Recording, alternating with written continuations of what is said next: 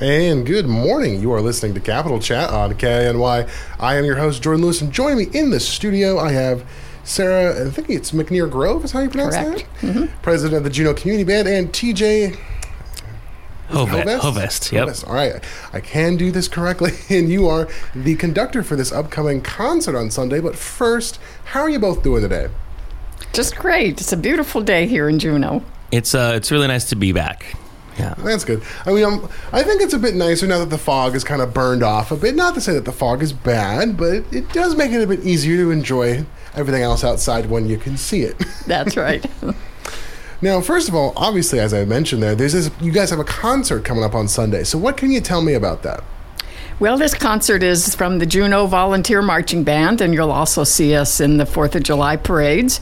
And it's going to be in the Sealaska Heritage Plaza, and we want to give a big thank you to Sealaska for allowing us to use their beautiful space.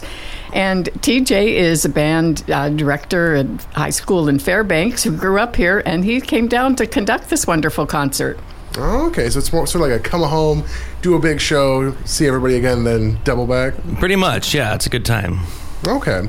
Now, Sarah, you and I were talking a bit before the show about how this is kind of more of a pop, poppy kind of concert, and not in the sense of like it's pop music, but it's popular sort of pop culture type music. Yeah. And so, could you give me a couple of examples of that so that folks kind of know what to what they what they should be looking out for come yeah. I, Sunday? I think we have a pretty well-rounded program. Um, from classic band literature all the way to um, music you might hear on the radio. Um, we got some Toto on there. We've got movie music. We've got video game music. We've got some classic band pieces. Um, you might hear music from Pokemon or uh, Beauty and the Beast or Avengers, and then you know some um, sort of legitimate band pieces like with Quiet Courage and Echoes of Eternity, which you don't know unless you're a band nerd. But it's still a, a good time, and the, and the band sounds really good, and, and everything we play. okay. And we have about 40 people, maybe 45 people playing. It's a great group of people from all walks of life in Juneau. We um, are basically an adult group, but we do have people, if you're at least finished seventh grade, you can come and join us. Okay.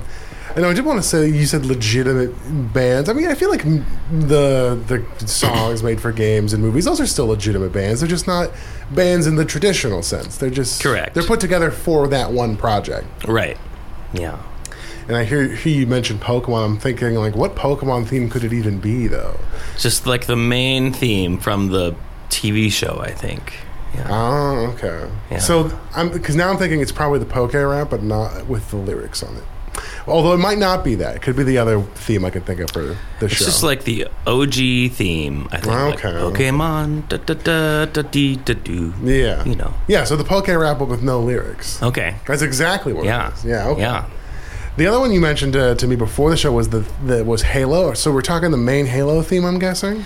Yeah, it's sort of a, a medley of the different themes, but the, the original theme is definitely in there, and the band actually sings. It's pretty cool. Ooh, okay. Yeah. I imagine that uh, you get enough people for that. That's going to have a lot of. I'm trying to think of the word I'm looking for for that. It's going to have a lot of like vibration to it once it hits you. I feel. Yeah, there's a lot of that sort of like epic feelings music in this concert, uh, which I think is pretty fun. And in a really cool space that I just saw for the first time. Oh, I okay. haven't been back yet. Gotcha. And now, Sarah, what kind of inspired the the want to do this uh, this concert on Sunday? Well, the Juneau Volunteer Marching Band started in 1976, and one of the things that they did, in addition to being in the parade, was to have sort of a concert and get people excited. And we've been doing that ever since. So this is this year's version of our sit-down concert before the parade. Okay. And was and was this this particular theme new, or have you kind of done a theme similar to this in the past? Um, I think every conductor who conducts kind of brings their own theme and their own kind of music, but it's definitely pop, lighter kinds of music, just easy listening for a fun afternoon. Okay. And I think another one of the big things that you and I want to note is that it's free. You don't have to pay for this concert.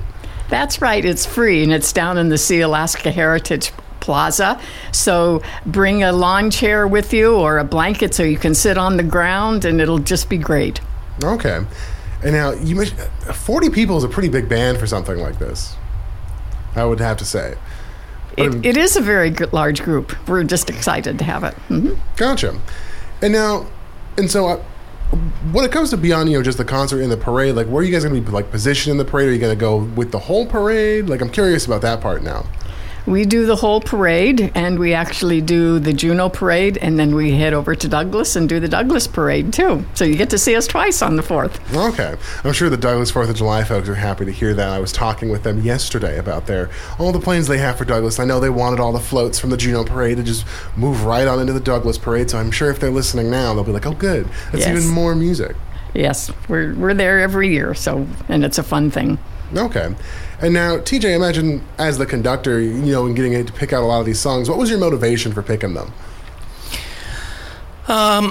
you know, sometimes I spend a really long time on programming, and I think it's uh, a really fun th- part of the job is like th- uh, thinking from an audience perspective, what would I like to hear? And in this concert, you know, we're outside, so we can't do too much of the like pretty band music because it's a little bit different when you're outside. And I just think about the time of the year. We're also going to play some marches. I didn't mention that, but you know, we got to do the marches, and. Um, so uh, I was just the, this year. I was just going for a really well-rounded kind of something for everybody kind of program, um, which will be fun for the people to play and fun for the audience to hear. And I, th- I think he's done a good job with that. I think the band is really enjoying the pieces and the variety, and I think the audience will too. Gotcha.